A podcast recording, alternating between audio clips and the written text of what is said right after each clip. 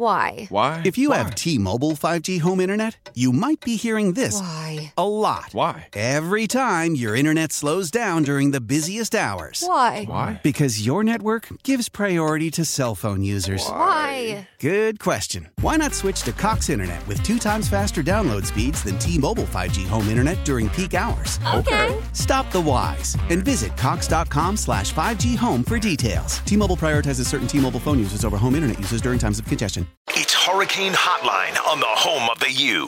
AM 560 and FM 96.5 HD2 WQAM. Driven by Williamson Cadillac. For value, style, and performance, visit Miami's premier luxury dealership. Click WilliamsonCadillac.com now. Here's Don Bailey Jr. and the voice of the Hurricanes, Joe Zagacki.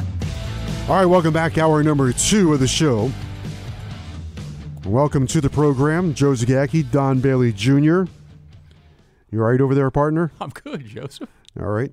Glad to see you. Uh, good to see you. Um, we're going to talk now with the University of Miami's new offensive coordinator, Rhett Lashlee. So we're going to have a change in offense. Got a new offensive coordinator, new offensive line coach. I, I, I like the description fast, physical, and balanced. We're going to have to have an off season of our own because they're going to go so fast. We have to figure out our own routine of how much time we can talk in between plays.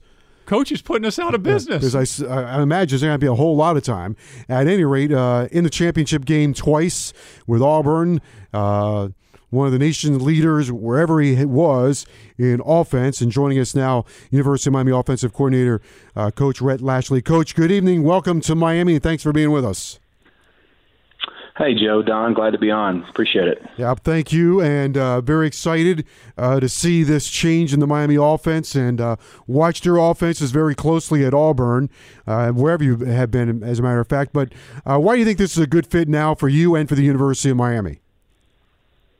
Well, I think it's just a fit from the standpoint of I know you know Coach Diaz is is wanting to uh, to do something you know up tempo and spread the field and try to get the the South Florida playmakers and the guys we currently have on our roster in space. And um, that just so happens to be kind of my background and what I've done really since I was a player uh, way back in high school with Gus Malzahn. And so um, you know I believe in in uh, playing fast, spreading the field, getting your guys in space, and, and really doing what your guys can do. And um, so I think it's just a good fit. Obviously, a place like uh, the University of Miami that's got such a history with five national championships, uh, the who's who at every position of phenomenal players in the past. So you know it can be done. You know greatness can be achieved. Um, you know, so I'm excited to get to work. Coach, explain to our listeners that this is not a finesse offense. If they hadn't seen it, it- it's far from finesse. Yeah, yeah. I mean, I think a lot of times, you know, I don't even know what you call our offense. I mean, people call it the spread fine. Um, you know, we're going to spread the field, but um, you know, we're predicated on balance. And you know, like I told our players last night in the first time I got to meet with them is, uh, make no mistake, there's nothing finesse about it. We want to be tough at every position. Uh, we want to be physical. You know, I believe you got to throw the ball to score and run the ball to win. And um, you know, that's just a fancy way of saying you got to be balanced and be able to take what the defense gives you. And so, um, you know, we want to have a physical hard edge at every position.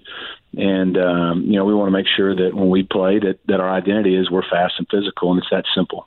We are at a spot now, coach, in uh, in football, both in college and in the NFL. You watched the the games earlier this uh, this weekend. Kansas City Chiefs score you know, 51 straight points. You got to score. That's the Yeah. name of the game right now. Score. Uh, it used to be good pitching stops good hitting, good defense stops good offense. Now it's you score. You hit home runs in in baseball and you hit home runs in football, right?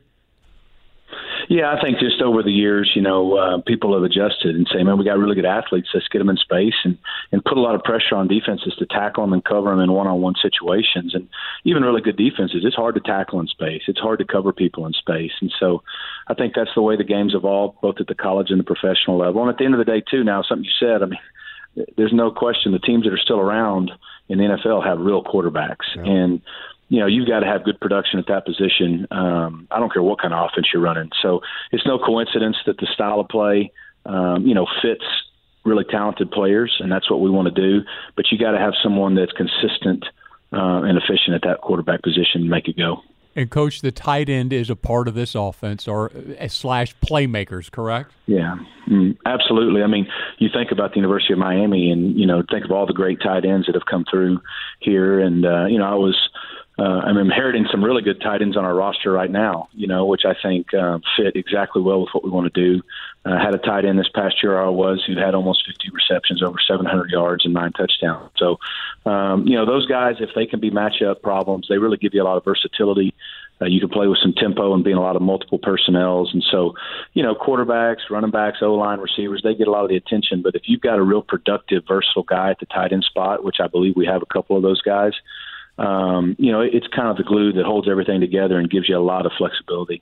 Offensive coordinator Rhett Lashlee is our guest here on the Hurricane Hotline. Coach, you mentioned quarterback. Uh, it's been a little bit of a dilemma for us at the University of Miami. And of course, I think if you play quarterback at the University of Miami, uh, it comes with some other other pressures because you're kind of judged like an NFL player in this town, and of course, yep. there's been been great players at that position, great history. So it does mm-hmm. take, I think, a unique player to play quarterback at Miami. Maybe a little more unique than some others. I don't know. I, I imagine other schools can make their argument, but I know what it's like around here. What What are you looking for from that position and from the guys that you have right now? Yeah, I mean, there's no question. It's uh, it's it's a privilege. It's not a right to be the quarterback at the University of Miami, and that's the thing those guys got to understand. And, um, you know, whether it's someone currently on our roster or got new guys coming in, you know, we're going to be searching to find a guy who's a leader, um, who can earn the respect of his teammates, uh, who can lead our offense. At the end of the day, there's a bunch of different ways to do it. Whether it's you know guys I've had in the past like Cam Newton and Nick Marshall, or a guy like Shane Buechele this year, and all in between.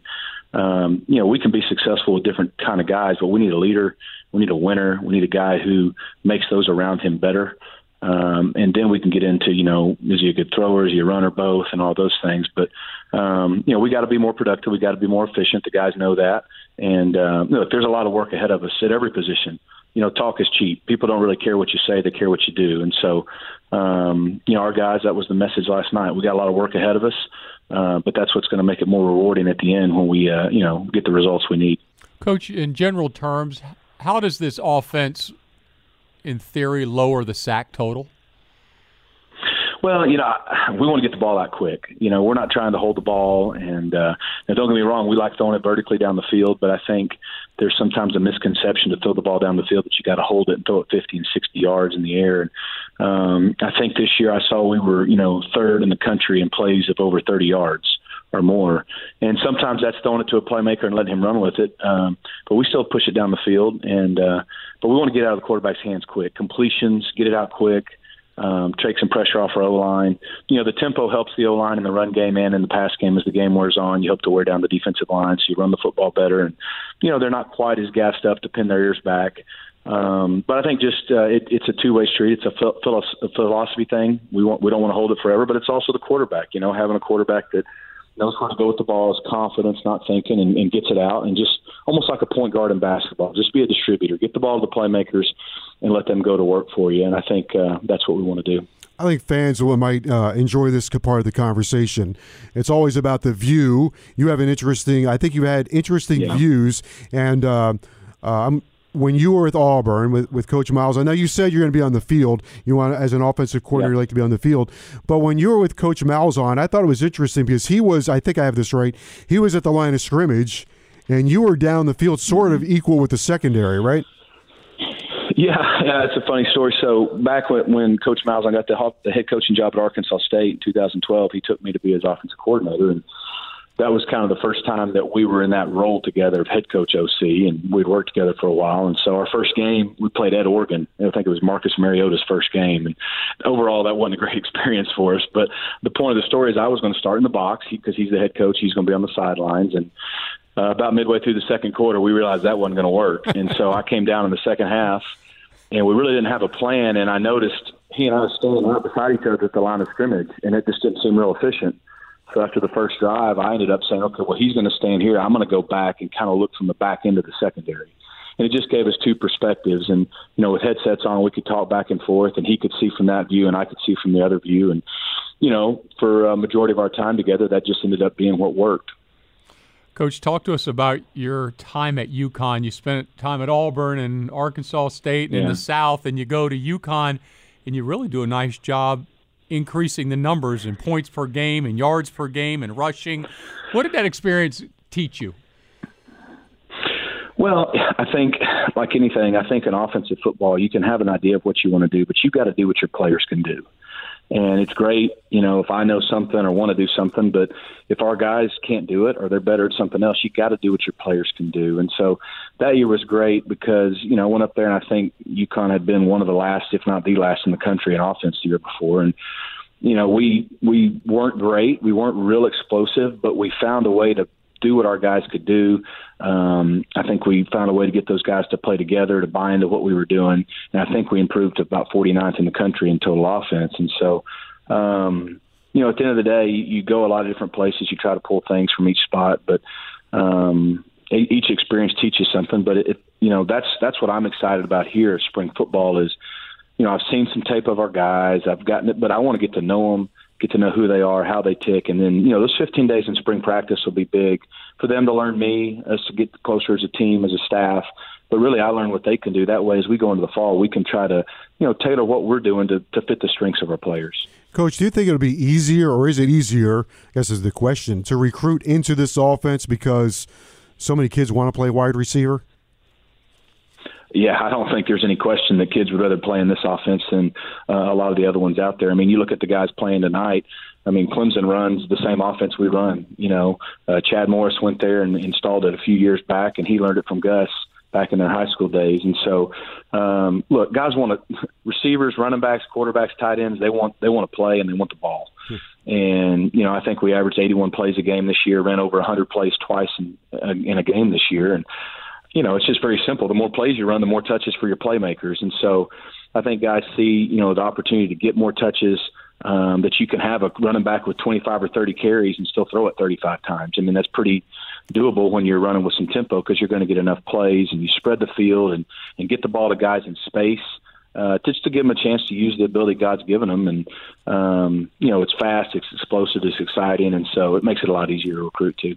Coach at SMU last season, you had a running back well over 1,200 yards, and this is a guy, I think he was a, a two star player coming out of high school, if that means yeah. anything anymore, but you, you really yeah. were able to maximize his skill as well. Yeah, we did. I mean, we had a team that uh, I think this year showed what, what you can do on offense if everybody's on the same page, pulling in the same direction. Nobody cares who gets the credit. You got good balance you know, I think there were six or seven games that we threw for over 300 yards, and I think there were six or seven games that we ended up having to rush for 200 yards because that's just the way the games went. And the guys didn't care; they just bought in. They just wanted to win. And um, you know, Xavier Jones is who you're talking about. He had a great senior season, and a lot of credit to him and our coaching staff. But it all works together. You know, when you have good wideouts and quarterbacks, they command more attention. That opens up the running game, and when you have a good running game, that gives you a lot of one-on-ones on the perimeter. And at the end of the day, the defense can't do both. So uh, you know, they got to pick what they want to do, and, and we've got to be good enough to uh, to take what they're giving us. Got to sneak this in. You have a uh, uh, well, there's a uh, new offensive line coach, Coach Justice. How important is yeah. it that you guys share the same philosophy? It's huge. I mean, I think you know, probably outside of the quarterback play caller uh, relationship, the, the the coordinator and the, the O line coach is very vital. Just because he's got those five guys up front, that's a hard job. And uh, the fact that Garin has a lot of experience in tempo, he played for Rich Rodriguez back at West Virginia in the day when they were rolling with Pat White. Uh, you know, he's played in some systems uh, with guys that I've coached with, like Travis Trickett uh, at FAU, and I have coached together, run similar system. So he's played in that. He was with Kendall Briles, who obviously the Baylor system in tempo, and so he believes in tempo. He knows how to coach the offensive line to to go fast and still be productive. You know, he's had a lot of success running the football, which is a good thing. And so, you know, I think uh, I think he's going to do a great job building relationships with those guys up front, but just bring a lot to the table in terms of uh, alignment, in terms of what we're trying to do on offense.